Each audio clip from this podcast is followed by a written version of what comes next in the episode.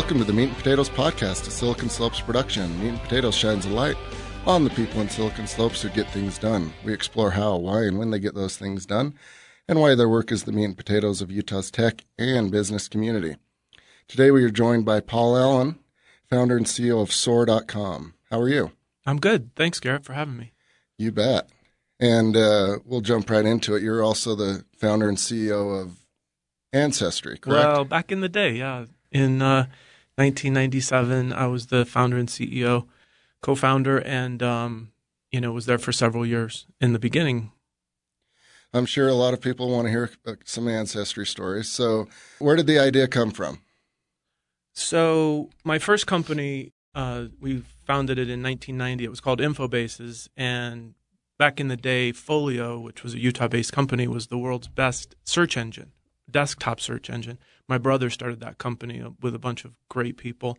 And so I worked at Folio for a few years. I started Infobases to identify the most important books ever written in every field of human knowledge, to digitize them and then put them on CD ROM with this awesome search engine. So you could basically have a library of all the best books in your own home.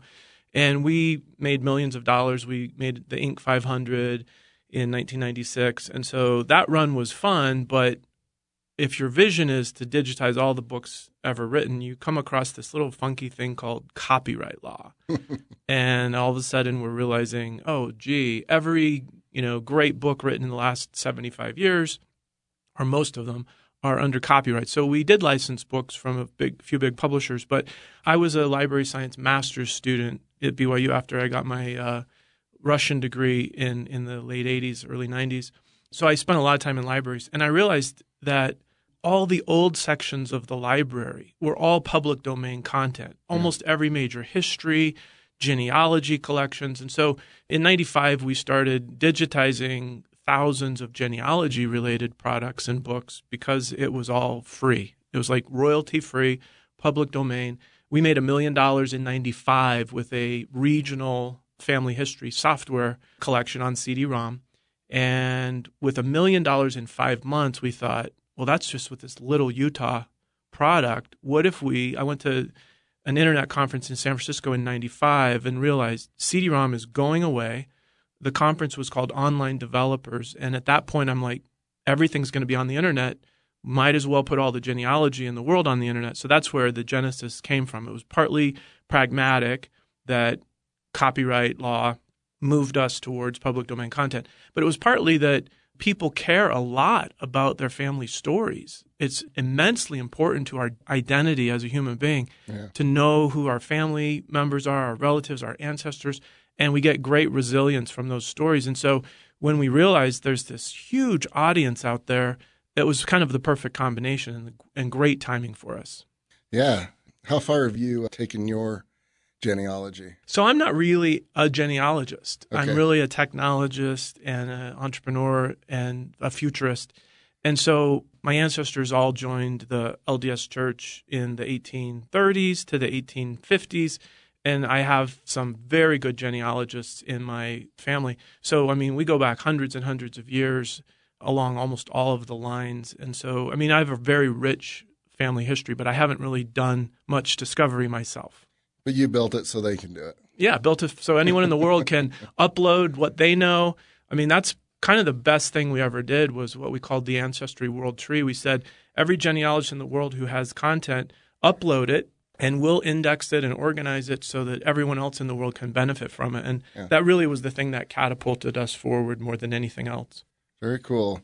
So you've moved on, but what's it like to see TV commercials and Oh my gosh, it's so fun. So I keynote speak all over the world and in every audience people come up to me with they want to hug me, take photos with me, they have tears in their eyes. They tell me about relatives they've discovered that they didn't know they had. They tell me about, you know, such powerful stories of family togetherness and meaningfulness just incredible. It's ubiquitous and it's so much fun in every airport. Every time I turn on the TV, which is very rarely, but it's so fun and so fulfilling to yeah. realize how impactful Ancestry has become. So you guys were, I would say, some of the original gangsters of you know the early, the early wave in the late '90s. So there's Yahoo and Google and you know the usual suspects. Did you interact with your contemporaries that were also building the internet at the time?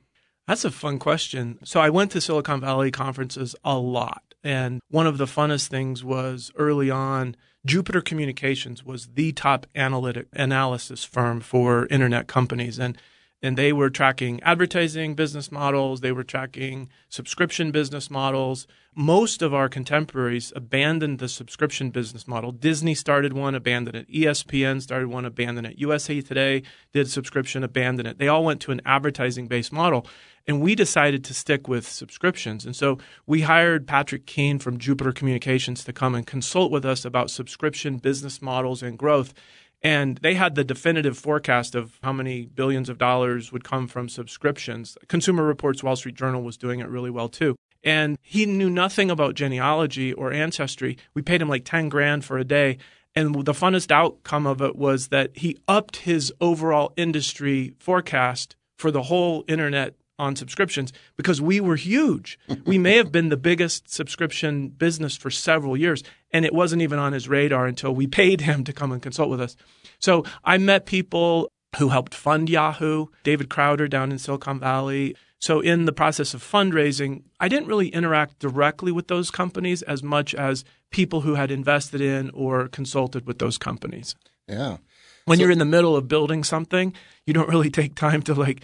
Now, I did get a satellite PC in 1995 in Provo, a, a direct PC, and I would stay up till one or two in the morning analyzing all the strategies being used by internet companies. I remember when Amazon launched their associate program, and soon after that, Ancestry launched our affiliate program, which was our top marketing campaign, our strategy of all time.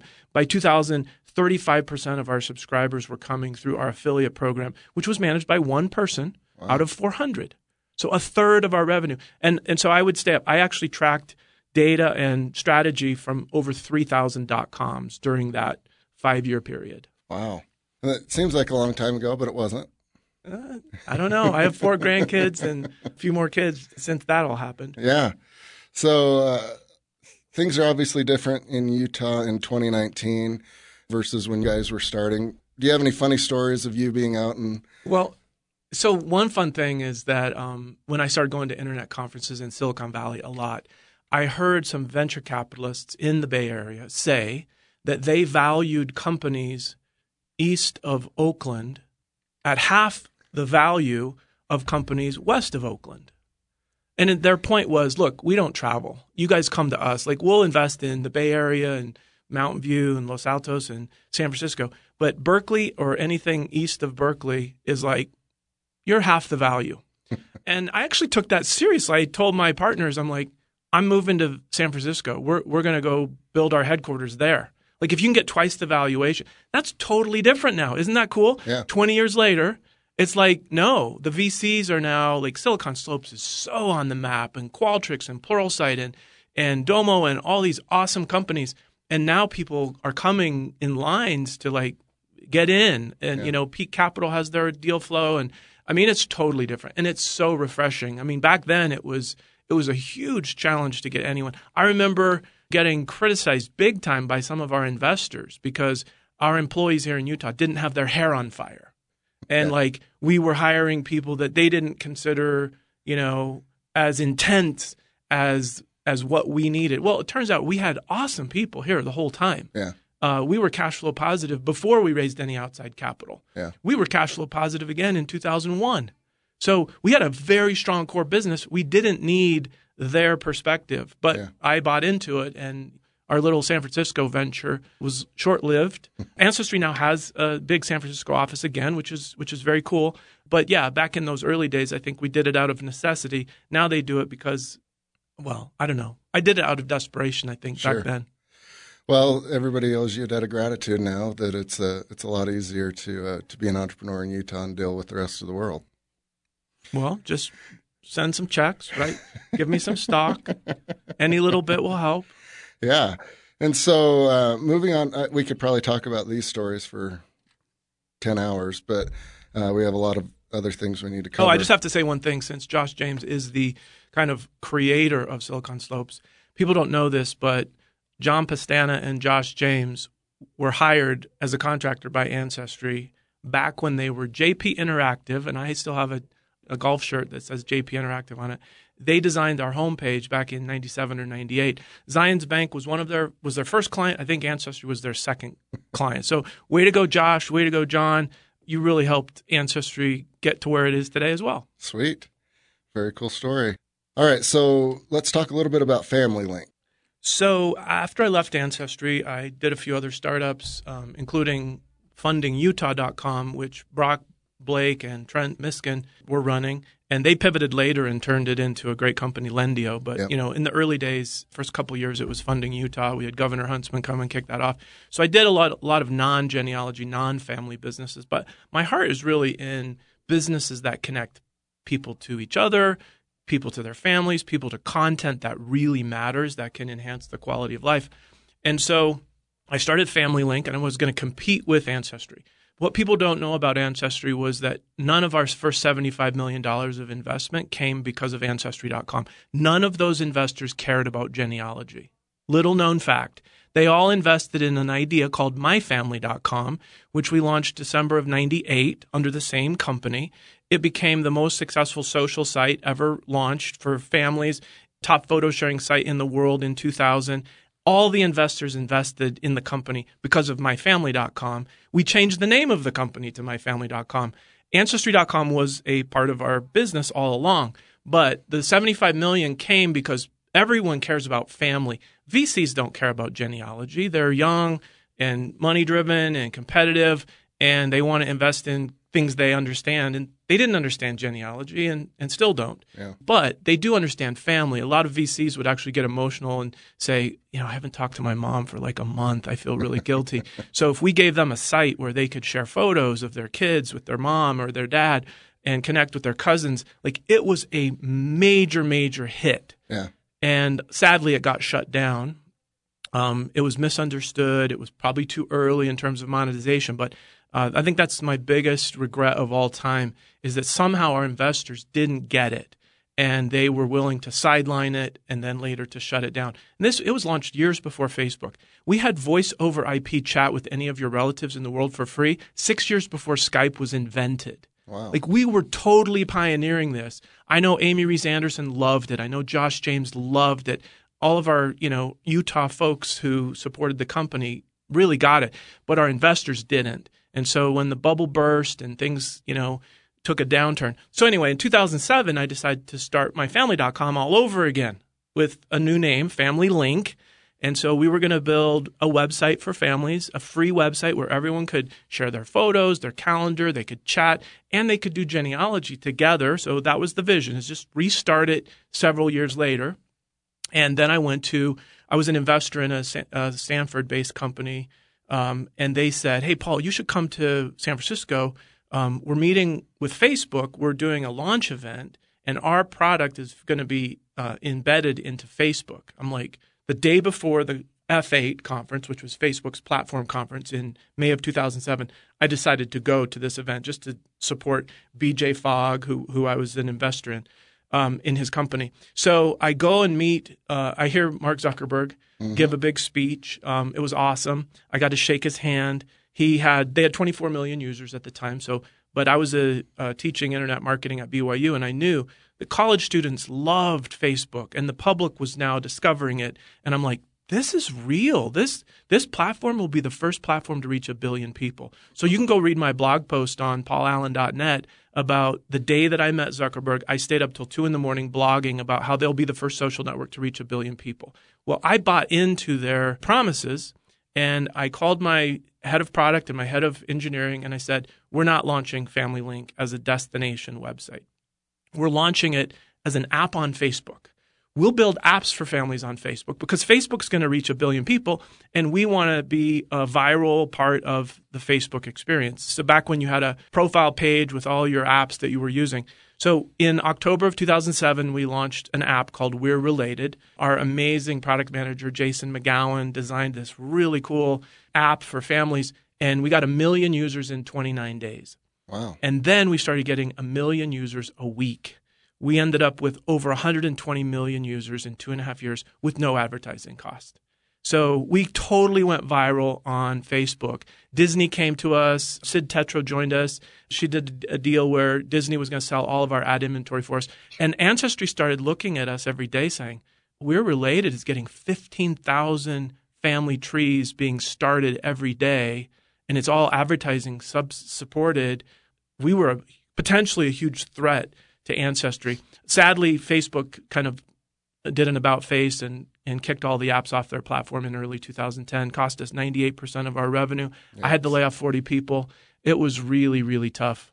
It took us 2 years to kind of recover from that and we ended up selling half the business to Ancestry and half the business to MyHeritage out of Israel. And that's when I was kind of spent. Like 2012 I was like okay, that was another brutal experience. I probably yeah. should go work for Gallup in Washington, D.C., which I did for the next five years. Cool. Let's talk about that then. Oh my gosh. I wish I would have done that at the beginning of my career. Here's what I didn't know as an entrepreneur I didn't know how Im- immensely important it is to build a great culture that is embracing of the unique talents of every person on your team. People matter most more than anything else in a company. Technology advantage is great, strategy is great, but as Peter Drucker said, culture eats strategy for breakfast, lunch, and dinner. And if you have a culture that brings in the right people and puts the right people on the right seat on the bus and fully appreciates and rewards and recognizes them, creates high performing teams by putting people together with complementary strengths. So in five years at Gallup, I was over the Strengths Finder kind of worldwide. I was the thought leader and promoter. Uh, I was the global strengths evangelist for StrengthsFinder. When I joined Gallup, 7 million people had taken the assessment, which is awesome. I don't know if you've taken it, Garrett. I have not. It is fantastic. And out of 34 human talents, it will tell you your top five most intense. And the goal of it is to figure out what drives you and what innate talents do you have.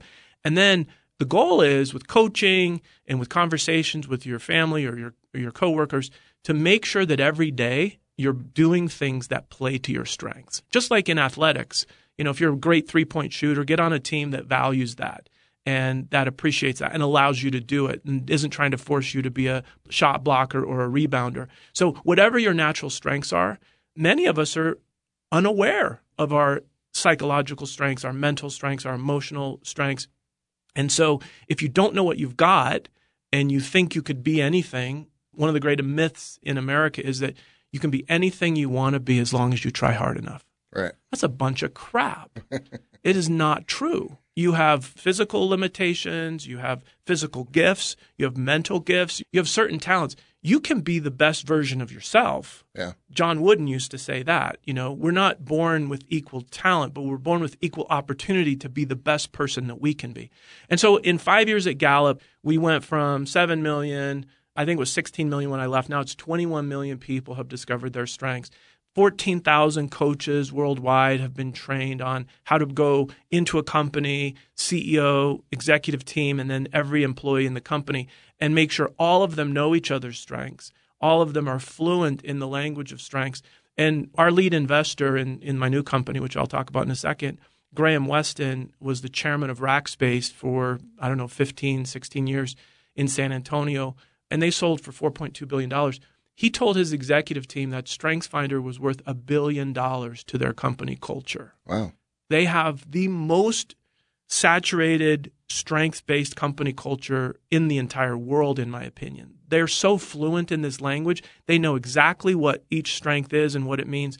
And they form all of their teams based on the complementary strengths. I mean, this is a tool that is so incredibly powerful and almost completely unknown in Utah yeah. and almost completely unknown worldwide.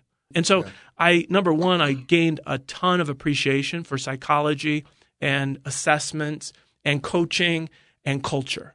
And so now I kind of for me that was like my master's or PhD in organizational development. Like I learned so much there that I now finally get to apply in my eighth company like I never understood this stuff before and I ignored it. Yeah. And now I'm like, oh, what kind of awesome company can you build if you actually start with culture, people matter most, and you know, unlock the potential of every employee as your number one priority. Yeah. So um, I haven't taken it, but I probably should. What are your top five strengths? Learner, input, people with input love to gather things or like information, books, articles, and love to share it with other people. So it's like input output. The reason Ancestry exists is because I have input and I crave gathering information and knowledge and making it available to other people. Josh James and I are, are totally different. I remember he was a board member in my last company, and I always felt discouraged after talking to him. Actually, I felt like, Paul, you really suck. You can't be Josh. Like, Josh is giving you this advice, he's telling you these stories. I love Josh. I admire him so much. He's one of the most powerful leaders I've ever seen, greatest entrepreneur in Utah. And um, and yet, after meeting with him, I would be like, "You really are, you, you know, you suck, Paul." You, and so I would feel terrible. And um, and so it's because he and I are so different. His yeah. advice does not resonate with me. Um, and and so on the other hand, I met a guy named Gary Hoover. Gary Hoover was a great entrepreneur in the 90s. He started Hoovers.com. Yeah. Hoovers.com was the biggest database in the world of corporations and leadership and data about companies. And it turns out Gary Hoover and I share three of the same top five strengths. His book, Hoover's Vision, I don't know a single entrepreneur that values that book or has ever read it. I loved it. I'm like, this is exactly who I am as an entrepreneur. I'm like Gary Hoover. I'm not like Josh James. I just think that as you build a company, you should follow advice, get advice and mentoring from people that are wired like you. Don't give people advice if it doesn't align with what they're capable of doing. Make sure that the advice and the and the opportunities you give them play to their strengths. And uh, and I think if we do that, everybody wins. Yeah. So you've been doing it for a while and you're all in. You, you, fi- you, can tell I've drunk the Kool Aid big time. Do you find you can, without uh, administering a test or seeing the results, pick up on? No, no, not even close. Okay. There's just no way. Um, the psychologist who invented StrengthsFinder, Don Clifton, interviewed hundreds of thousands of people in his lifetime all top performers in their field. He he interviewed top performers in hundreds of occupations, and and as he interviewed them for 90 minutes, he would ask structured questions and listen for clues to their talents. And his definition of a talent is your naturally recurring pattern of thinking, feeling, and behaving. So I can't see how you think by looking at you. I can't see how you feel by looking at you. I can see some of your behaviors by looking at you, but that's just a very small portion of who you are. So until someone has taken this self assessment and has answered 177 questions, I actually hardly dare venture guess what their strengths are. Now, once you tell me your top five, I know more about you than I would have known by working with you for like a year. Okay. Because I've memorized the 34 themes, the strengths. I know what each strength is, what it does, what it brings to a team, and I know what it needs. And so if I know what you are, what you do, what you bring to a team, and also what you need, I can instantly accommodate that and make sure that I'm understanding you, validating you, and letting you play to your strengths. So, for example, two strengths that I'll mention one is called activator, one is called deliberative. People with activator are eager to just jump in. They hate long meetings. If a decision's been made, they want to leave the meeting and go do it. So they have an impulse to activate. People with deliberative are the opposite almost. There, there's really no opposites in the strengths, but people with deliberative are super risk averse. They don't like to speak quickly. They like to think deeply, consider stuff before they act. And so they make very few decisions, but their decisions are very good. So both types of strengths are needed in a company at different times. Yeah. And so it's the situation and the role that determines which strength is needed at that moment. And so it's just fascinating to realize there's 34 of these. There's such a richness. And the combination of 34, the chance that you'll have the same top five in the same order as any other person is 1 in 33.4 million. So you're incredibly unique, but by knowing your five and by understanding those deeply, I can, as a coach or as a manager, put you in a role that you will excel in. The goal of my new company, SOAR, is to help every human being excel in a role and thrive in relationships. Our vision is to help every person on earth to reach their full potential as a human being. When I was a BYU student, President Jeffrey Holland was the president of the university. He gave so many great talks to the student body and to the faculty. Well, one of the greatest speeches given at BYU during his administration was by his wife, Pat Holland. She gave a talk, which I encourage everyone to Google, called Filling the Measure of Your Creation. She basically said, look, each child is born into this world so unique. They each have different talents and gifts. How do you help a person find out how to fill the measure of their creation? And it's such a beautiful thing to realize that our children, as they get into school, as they start to learn and grow, have opportunities in and outside of school, they can start to figure out what they're good at. But what Gallup's polls show is the longer kids are in school, the more disengaged they get. Because we're trying to standardize them Right. with curriculum and testing. Thankfully, there are great teachers with amazing talents for spotting unique talents of, of the kids, but they're still required largely to teach to the test. Our standardized school system and our factory model of education, and then the workplaces and the performance reviews and all, is destroying a lot of people. Don Clifton said, We destroy people all the time by expecting things of them they cannot achieve. Yeah. So the goal of SOAR is to number one, broaden Strengths Finder so that a billion people around the world can take it. We want to help hundreds of millions of people become fluent in it. And then we want to help people learn how to self guide and have coaches and managers put them in roles that allow them to play to their strengths. Because the goal is everyone should excel and they should experience excellence in some role. And then they should be rewarded and recognized for doing great work. This is not like pop psychology where, oh, we're positive thinking. Everybody's a winner. You get a ribbon. Thanks for showing up, Garrett. You get a ribbon. That's not this at all. Don Clifton obsessed with great performance. He wanted to study the world's best and he wanted to study the pathways that led them to be the world's best. So our goal is not to say everybody's a winner. Our goal is to say, Garrett, what are your unique traits that no one else has? How do we develop those? How do we give you coaching and tools that allow you to do better than you ever thought you could in that role? And guess what's going to follow? Reward, recognition, fulfillment, satisfaction, human flourishing, self actualization, which is what Maslow said was the ultimate. Psychologists have a thing called the state of flow. I mean, are you experiencing flow every day? If you're not, it's probably because you're not playing to your strengths. So, what we really think is humanity is amazing, underrated. Most workplaces and education systems are not obsessed with maximizing the time and the opportunities of people on this earth. It's really about business, maximizing profits, being efficient, and that's the poor design if you actually care about human outcomes. So, yeah. SOAR is this kind of a moonshot attempt to massively scale up Gallup's incredible Strengths Finder assessment from 21 million to a billion and make it go viral like we've done with other things in the past. And then, more importantly than going viral, is deeply uh, engaging with each person so they deeply understand their strengths and find a place and a role that allows them to experience excellence in their life. Very cool. So if you take the strengths test, is it a test? What it's an assessment. an assessment. It's uh, 30 to 40 minutes. It costs 20 bucks. Okay. And then you go to your boss and you say, hey, I'm actually good at, at this, this, and this. Probably doesn't work as good as if the company bought in at, at the beginning, right? it works both ways. It works better if the leadership. So that's why Graham Weston at Rackspace, it was top down for him and all of his executives. A few other companies have gone all in. Accenture has over 460,000 people that have taken StrengthsFinder. Wow. I mean, that's a pretty big deal, right? Yeah. Hundreds of colleges and universities use StrengthsFinder with their college students, especially their freshmen.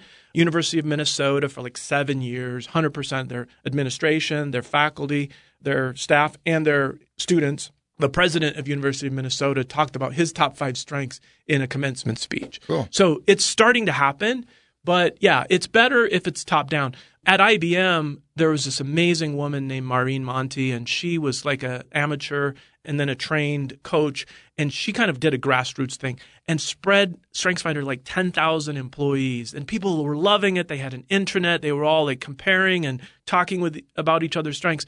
And then the HR department said, that's not authorized. You know, we're not going to do that. So they kind of shut that down. So it can be squashed by HR. And so grassroots isn't always the best but it's hard to always get CEOs. I was a CEO obsessed with technology, marketing, and maximizing profits, mm-hmm. and I wasn't into culture.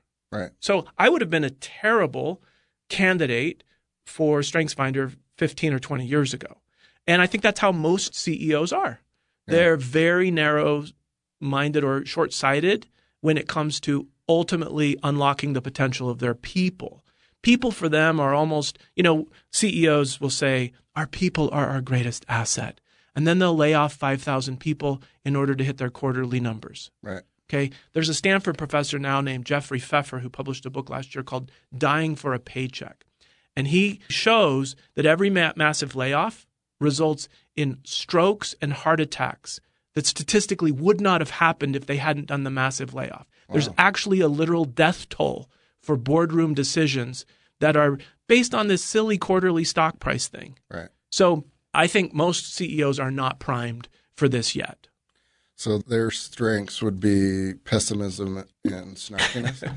no, I mean, they're trained to do what they're supposed to do. They have a fiduciary responsibility, they think, and they have to maximize profit at all cost. Yeah. And so Wall Street and the culture of, you know, concentrated capitalism has really created an obsession, number one, around who's getting paid the most. CEOs publicizing their pay and the ratio of their pay to the average worker pay is actually backfiring because right. these are all super competitive people like oh they're making 75 million i want a raise i want the board to pay me 80 million next year yeah. and so unfortunately we've created a culture where discarding people is rewarded and celebrated and the media celebrates all the billionaires you know etc yeah. and we never celebrate the entrepreneurs who are generous with employee stock ownership who are generous with investing in personal and professional development, who are generous with investing in the well being of all their employees. That's just not celebrated. Yeah. And there's a race to the top on the other hand,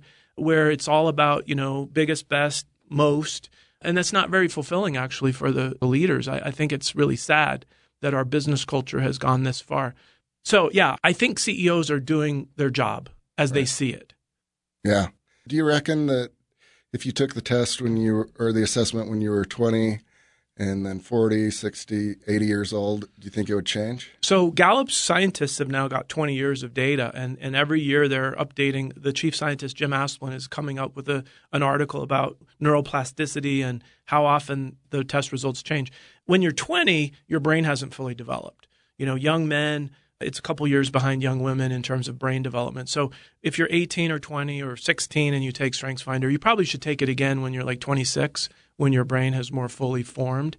But it turns out that there's a very high test retest correlation even 20 years later. I've talked to so many people that took it 10, 15, 20 years apart, and they're like, yeah, only one or two changed. Hmm. It only reshuffles a little bit because if you think about the biology of the brain, the chemistry of the brain, you've got neurological pathways. You've got habits and patterns of thinking that are biological and chemical. So they don't just rewire overnight. It takes a long time to change.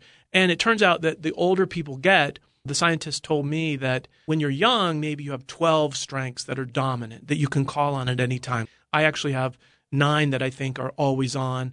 I have 14 that I think are in my tool set. But the scientist said the older you get, you probably narrow the range. You're so comfortable using certain strengths that you use them more. And some of the ones that you did draw on earlier, you probably don't use as often. Okay. So, so there's there's that. Also, younger people tend to have more of a strength called futuristic than older people do. Right. I wonder if you. Uh, sorry, we're going down rabbit holes here. I wonder if you got kicked by a mule how that would change. A traumatic experience definitely can uh, readjust how you self-assess and and the, of course the results of your of your assessment. So yeah, trauma, injury definitely can have a more immediate impact. Yeah. Um, but, but I'll just say what's fun. What's fun for me is that I've I've met thousands and thousands of coaches and individuals whose lives have been changed through this. For the first time, they had words to describe themselves. It was so validating. And then it freed them from trying to be good at everything.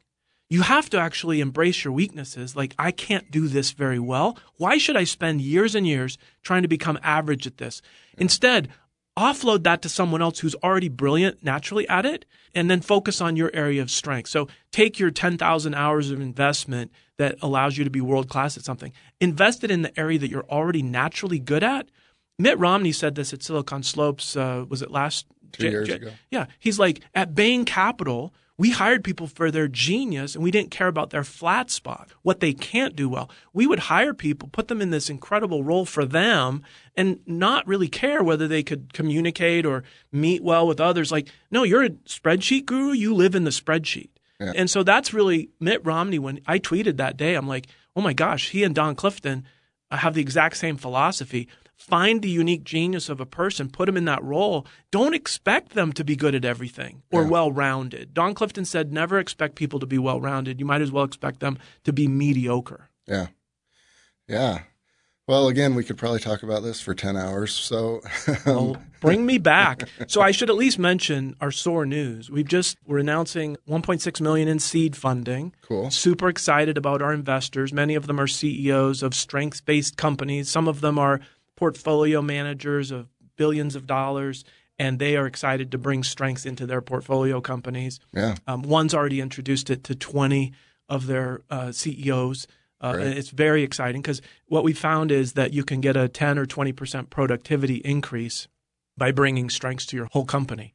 Productivity increase because number one, people understand themselves better. They have more confidence in what they're good at. Number two, people stop asking people to do things that don't play to their strengths. You start to kind of job craft a little bit and, and tweak roles.